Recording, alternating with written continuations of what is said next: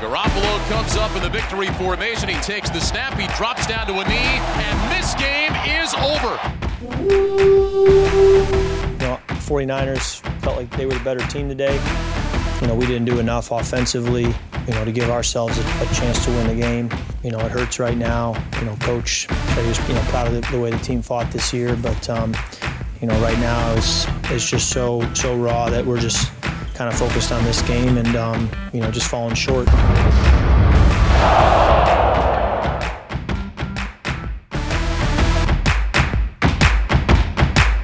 Hey, everybody, welcome to episode 24 of the Minnesota Vikings podcast. I am Cy Amundson. I am in studio with Chris Corso from thevikings.com. To the left of him, Jay Nelson. And unfortunately, it is over. Tough loss to the San Francisco 49ers on Saturday, 27 to 10, in a game that seemed to almost, it was almost machine like.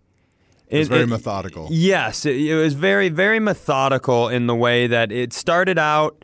You know, you go three and out to start the game, and, and you're pretty worried. They come down and score right away. You're really worried. Then you get that touchdown to Diggs, and you go, okay, here we go. And then from that point, you know, credit the Niners coaching, their execution, the Vikings coming off a short week, and tra- credit whatever you want. But it seemed like everything that the 49ers wanted to do going into the game took place and it was hard for us to recover as that snowball started rolling. Yeah, the way Coach Zimmer put it, he said it's funny how you said that because he said it's like we ran into a buzz saw.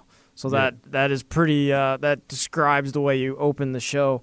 Um, it's tough to really come up with excuses in this one because the 49ers ran for 100. I don't make excuses, Chris. It's tough. I make improvements. They ran for 186 yards on the ground, and they run a very similar outside zone rushing scheme that that we run here with uh, the Kubiaks and the Shanahan connection, and they just did it way thousand times better than we did because we ran for 21 yards when we were averaging 133 yards per game this season. It was the exact game plan that we run running wise they just executed it all over our defense. Well, I, I haven't seen that since the Seattle game. Like our running defense the way they struggled. I haven't seen it in a long time, and it happened in one of the biggest games, the biggest game of the year. Well, a couple things. The 49ers are, and I said this last week, which is why if you knock them off, you're in a great position. It's my belief that the 49ers, when healthy, are the best team in football. And I, I think anyone who didn't understand how important Dee Ford was sure understands now. Now, Kwon Alexander came back and also had a good game, but D, Dee Ford changes – the mentality and the approach and the ability of their entire defense. He's, He's, a game record. He is absolutely incredible. And so, what we said going into that game was you, in order for a team on short rest, playing a better team in their home, uh, down a couple players, we had some some injury issues. In order to get a game like that, you have to you know you have to make a couple things go your way early so the other team can't control the flow and do exactly what they want to do. When they had that drive where they ran the ball right down our throats, what was it, eight consecutive plays, something like that? Yep. They were in a, we, we talked about this a little bit off air. They were in a position where they were at that point 14 7 with the ball. They were playing the game that they wanted to play. They'd already controlled the clock, they already had a lead. They knew they were getting the ball after the half. They really had nothing to do or nothing to risk with approaching the game exactly the way they wanted. Because you saw in early drives, you know, when they still had to keep us off balance, Jimmy had to drop back, they had to make some plays. Our defensive line was able to get home. There was an element of how we were going to be able to compete, but when they got into the rhythm of doing things the way they wanted to do things, it was just impossible to unfortunately bounce back. Yeah, when we settled for a field goal after that Ke- Kendricks interception, it was just when they were in the red zone. What were they like three for five? Three for five in the red zone. Three yeah. for five in the red zone. Yep. We, we didn't we didn't score touchdowns in the red zone, and then we started making mistakes. And when the Sherels fumble happened on the punt, that was the last bullet that we had left. That was it because at that point they just ran the clock out. The entire all they wouldn't let Jimmy make another mistake because they just ran the ball every time for the rest of the game, and there we, there wasn't enough time left to come back. The feeling that I had at halftime there at the game was basically if you could keep it close, the way you were going to have a chance to win was keep it close, minimize your mistakes, and try to steal one at the end with yes. like a last second score. That was kind of where we were at at the point you're going. This doesn't feel like it's as close as the score indicates. Yeah. But if we can somehow keep it close and do that, we have a shot. Yep. And that absolutely didn't happen to the point at the end of the game where you're they were letting us dink and dunk down the field. And I to me this game plan that the Niners ran to perfection was exactly the kind of game that Zimmer likes to run. Yes. It's run the ball, run the clock, kill them on third downs and you know convert lead, your first downs, get, get a lead, quarterback, and then just bleed the clock and let them dink and dunk across the the back end of the field. And that was the most helpless feeling standing there watching this, saying they're doing to us exactly the mo of what we want to do to everybody else and and there's there's not a dang thing we could do about it. Well, and and to your uh, and that was how I believed you could steal this game. Is I I thought, and I think Chris, you said this on last week's show. Jimmy gives you a couple chances. He'll he'll throw you the ball once or twice, yep. you know. And I thought you were going to get a couple of those, and there was going to be opportunities in this game early, just like the Saints game when you came down and you were able to take that 13-10 lead at half and then they missed a field goal, that was the moment that game was was a competitive game for us and our game to win or lose. Yep. And in this game, you had a couple of those moments. You after you uh, go down and get the Diggs answer touchdown, yep. we're still at this point where they have to play balanced and they have to make something happen, and we get the stop and then you punt it. We're deep in our own territory. First play, sack. Second play, handoff into the pile, nothing. Handoff into the pile, nothing. And that was one of those moments. If you could have put a drive together there, and you go down and you go up even three, but if you go up seven there and it's 14 7, this is a completely different game. Same thing to what you just said. When he throws that pick and Kendricks makes that awesome play, if you go down and you score seven there and it's 14, you're right back where you were at 7-7 where they have to play honest and they can't come down and pound it down your throat. So to me to me it like you said it was so interesting to feel so utterly dominated but while close. at the same time yep. like the, you let one slip away. And I, I know I misspoke earlier in the podcast. I think I said it was 14-7 when they had that drive where they ran it down just like straight down our throats and I know it wasn't that. It was Uh, it was in the second half, but that was the moment where everything where where that hope evaporated and they f- the the execution that they brought to the table fully took over. And I know the Sherels fumble was tough, but it was that drive where they just ran motion, motion, motion, motion to get our defense lined up exactly the way they want it and ran right into the gap that they wanted just over and over and over and over and over until it was a touchdown.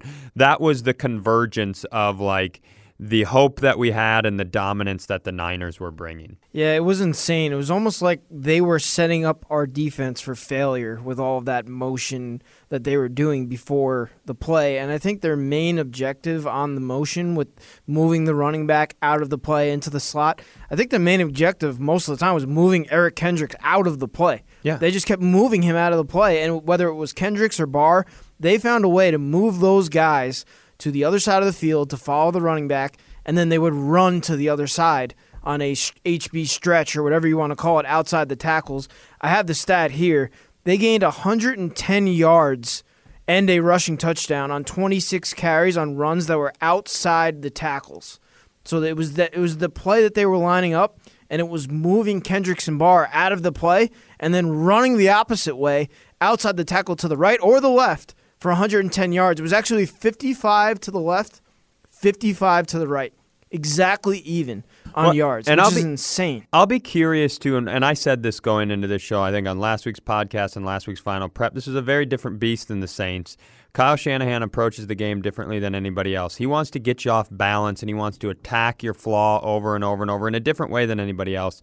And I, I, I might be a little off on the numbers, but I'm pretty close. I think the league average for motion on a play is like 41 or 43% of the time a team motions on offense before like snapping the ball. 78%. And and I, what I'm really curious is cuz I I think they're going to win the Super Bowl.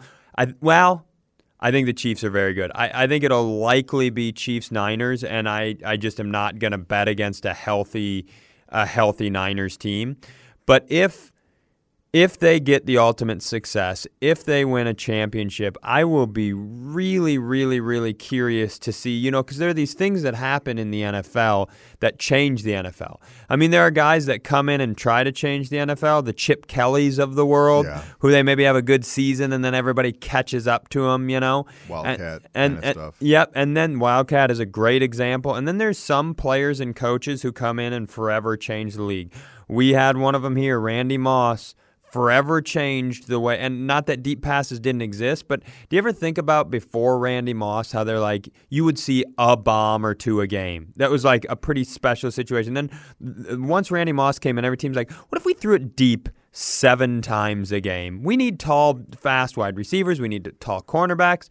I'm super curious to see what the future is. This Shanahan thing like is this the real? Is this the way the NFL is going to go? Is this going to become an exploit via motion? And it might take a special sort of guy to do it, but I you got to be highly impressed with how Kyle did what he did. Sure, and uh, we talked about it last week too. We brought it up, saying that the writing was on the wall that this was potentially the game plan of what they were going to do against us. You know, we struggled against Seattle, and we struggled a couple other times this season with runs up the gut. But the outside stretch plays were the things that the Niners writers were talking about specifically, because that was what they did against the Ravens earlier this year. competed with them, yeah. Yeah, and so their whole point was to try to get outside and let their quick, speedy playmakers make our secondary and linebackers uncomfortable, and that's exactly what they did in this game. Kirk wasn't able to get comfortable all day. Dalvin wasn't able to get going.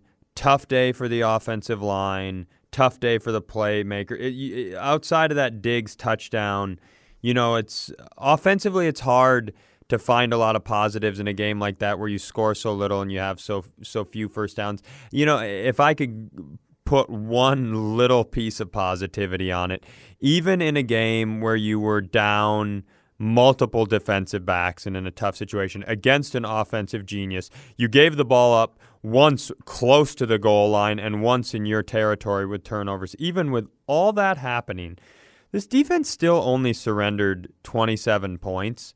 Yeah, and 27 are a lot of points, but I, you know, I, I think the the defensive side of the ball, you still to to have them be on the field as long as they were, as tired as they were, doing as much as they were, you know, you still have to give credit to to their fight. It just it just wasn't meant to be.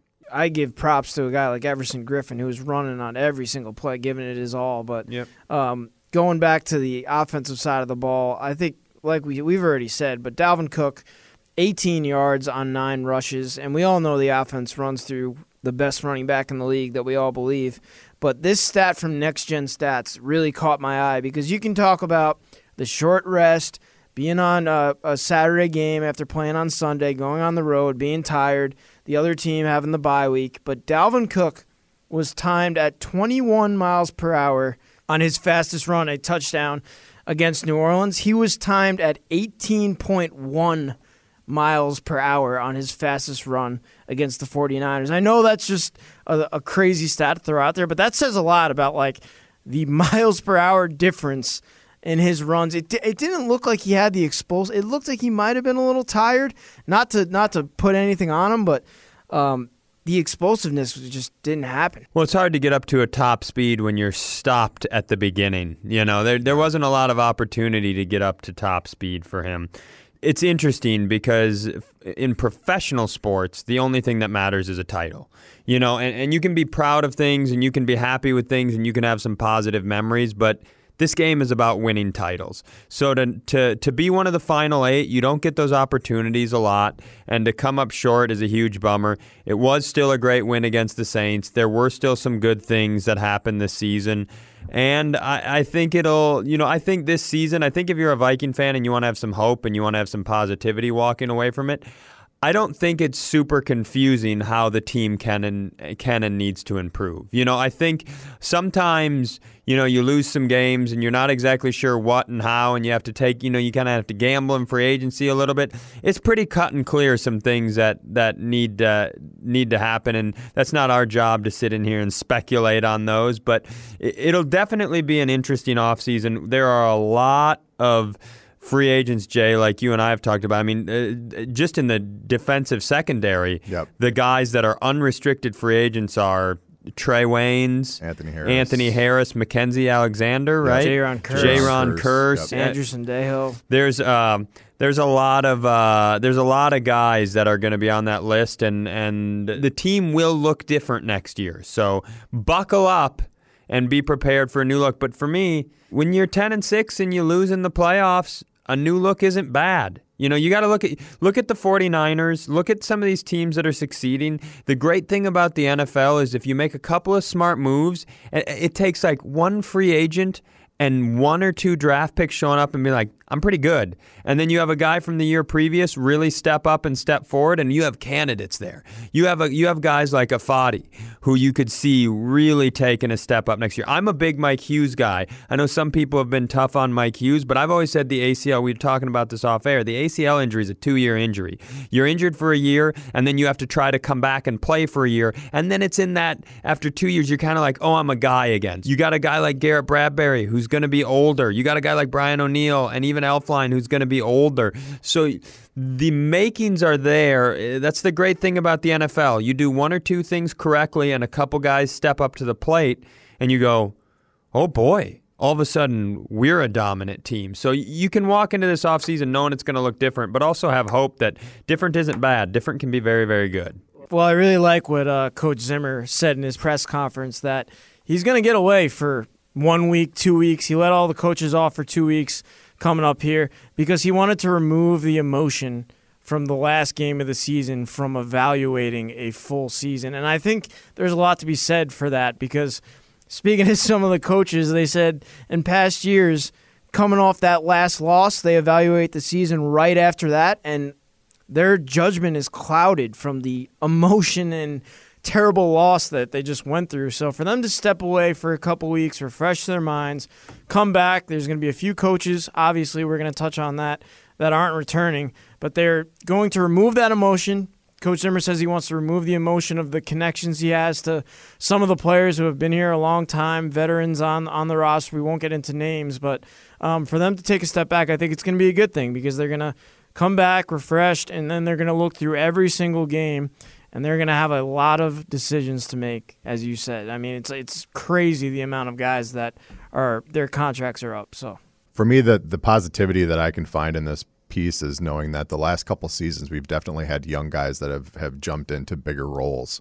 And this year, I think you started to see that with some of our draft picks with Irv Smith Jr. You know, when he got his chances, he he definitely made some plays that had an impact on this offense. You start to see guys like Bisi Johnson. We already touched touched on Ifeadi. And I mean, Danielle Hunter, yes, it's not his first couple years, but man, he is becoming a game changer and a game wrecker for this defense.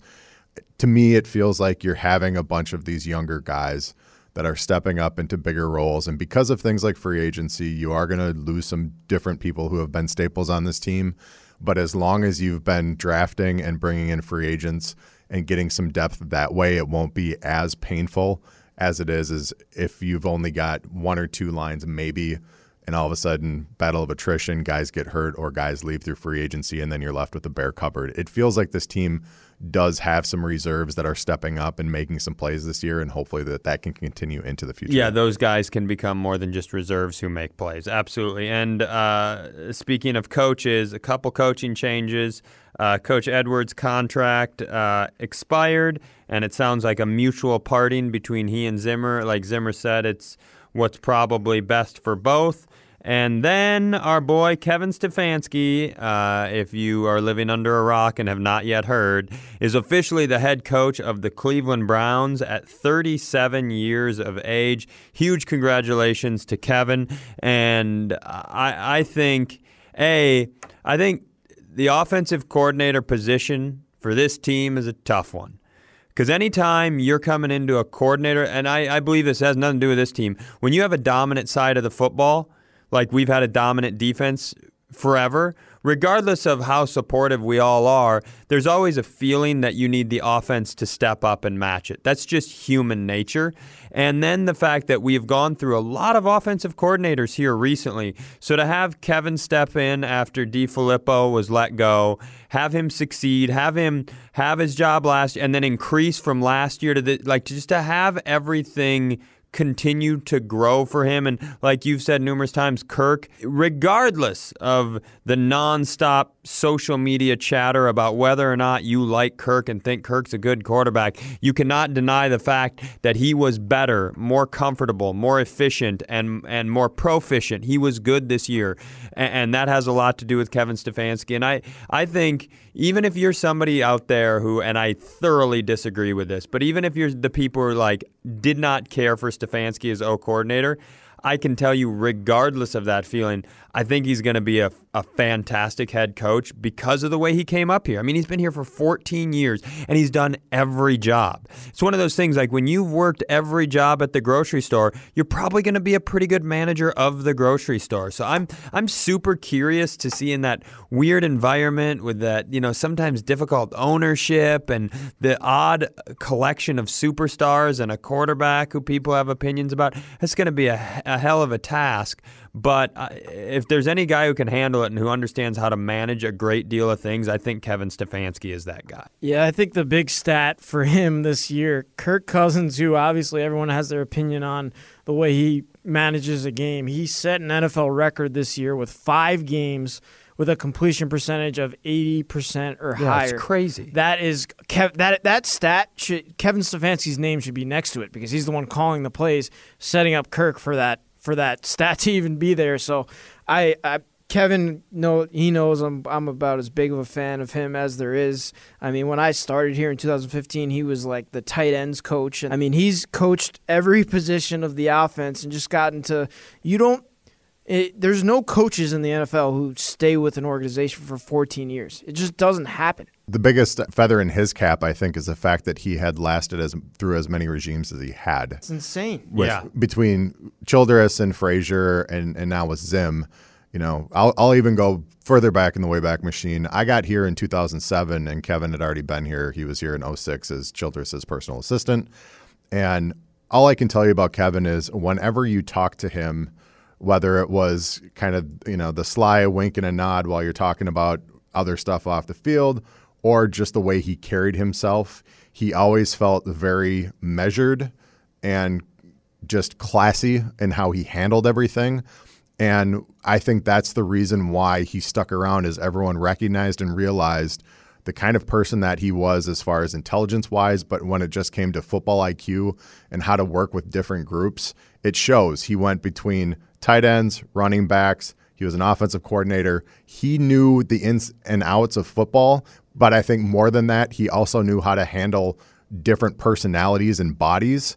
You know, breaking news, there can be some prima donnas in pro sports. Yeah. I think the fact of the groups that he handled and the successes that they had is something that everyone just pointed at. And Cleveland, to their credit, they wanted him last year and they ended up and waiting a year and they still got their guy. Yeah. And for me, I will never have a bad thing that I can say about Kevin Stefanski as a person.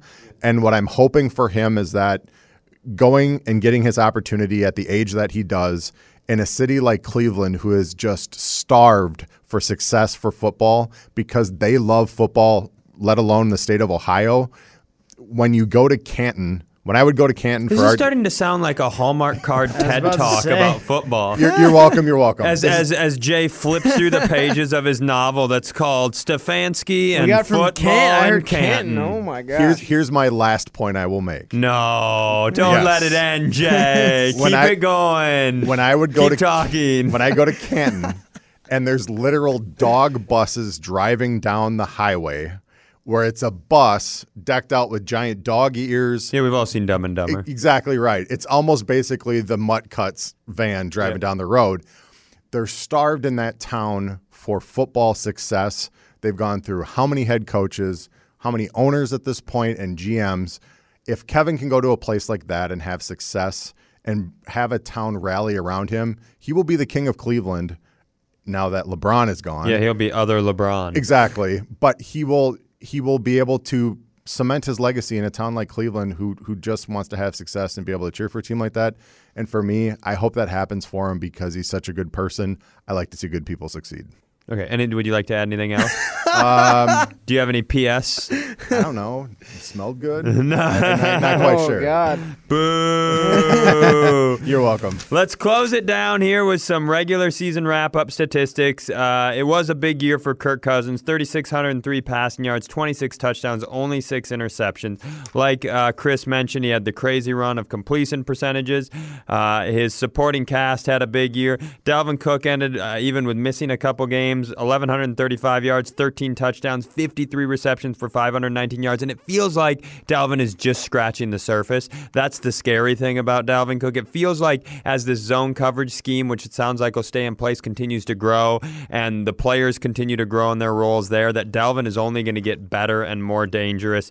Uh, Stefon Diggs, huge shout out to Stefon Diggs for 1,130 yards and six touchdowns on a season when Adam Thielen wasn't there for you know, a, number of games at all and at least half the season on less than half strength. And to have teams walk in and go, hey, we're just not going to let Stefon Diggs do anything, and he still walks out of the year with 1,130 yards and six touchdowns. I've said it before. I've said it again. I think everybody knows he's very good. I think he is so still underrated. Was he 26 years old? He is absolutely one of the best receivers in this year. Thielen, a tough year with the injuries, but still managed to come through in big moments in big games for us. Rudy, you could argue, even though only 367 yards and six touchdowns, this was a career year for Rudy as a tight end, given that all all he accomplished. And then you have a bright future for some young guys. Specifically, you know, it's very rare that rookie tight ends make a big splash. And so you kind of expected the year you got out of Irv where, you know, he made some moments, he did some things, but it's a learning process. And I think Viking fans buckle up because you need to be jacked about the future with Irv Smith. I think he's a special. Some people go, well, he's a little bit smaller than some of the other tight ends. Yeah, maybe that's a good thing, He's dude. 21. Maybe that's a good thing. Maybe let's let's let's watch how he runs and catches the football. You know, my brother said he goes, well, he's he, like he goes, yeah, he's good. He's smaller than DK Metcalf. I go, well, it's good that DK Metcalf is a good a big wide receiver. I think you're going to find out when you have a little bit smaller of a, a, speedster at tight end, that causes its own sort of problem. So my hopes for him are huge. Alexander Mattison is a beast. Bisi Johnson got to step in and, and, and we'll see his progress. I see even a guy like Laquon Treadwell, who everybody had cast out of the world, came in, made a couple of catches, and blocked well. So I think some of the skill stuff on offense is, is very bright. We already talked about guys like uh, Ifeadi on the defensive side of the ball. Uh, we we're going to take a little break from the podcast, correct? We're going to yep. do some upgrades in our studio in the near future, and we'll be back up and running as soon as all of that is done. We will be keeping you up to date on everything happening in the off season. We will be keeping you up to date with Chris's emotional relationship with football and how it ebbs and flows throughout the off season. And uh, as much as it's it a was very emotional relationship, as much as it was a sucky end, it was fun to spend the year with you guys who take some time to listen to this show, and we we can't wait uh, for next year to to do it again. Combine's right around the corner. Uh, Super Bowl is coming up here really quick, but once the combine kicks in, it's a brand new year, brand new hope, brand new season for the fans. Jay's got the sort of beard that when he says combine's right around the corner, it could mean a couple of things. oh, you mean like fields uh, a bit long, combine's right around the corner, folks. You got anything last you want to say, Chris? I think that's about it. Tough end to the season. Obviously, there's going to be a lot of changes. I look for us to be the uh, Seattle Seahawks as we not just regroup as a team, but we just reload and keep it going. Let's reload. reload. Chris is an unrestricted free agent, everybody. I'll see you later.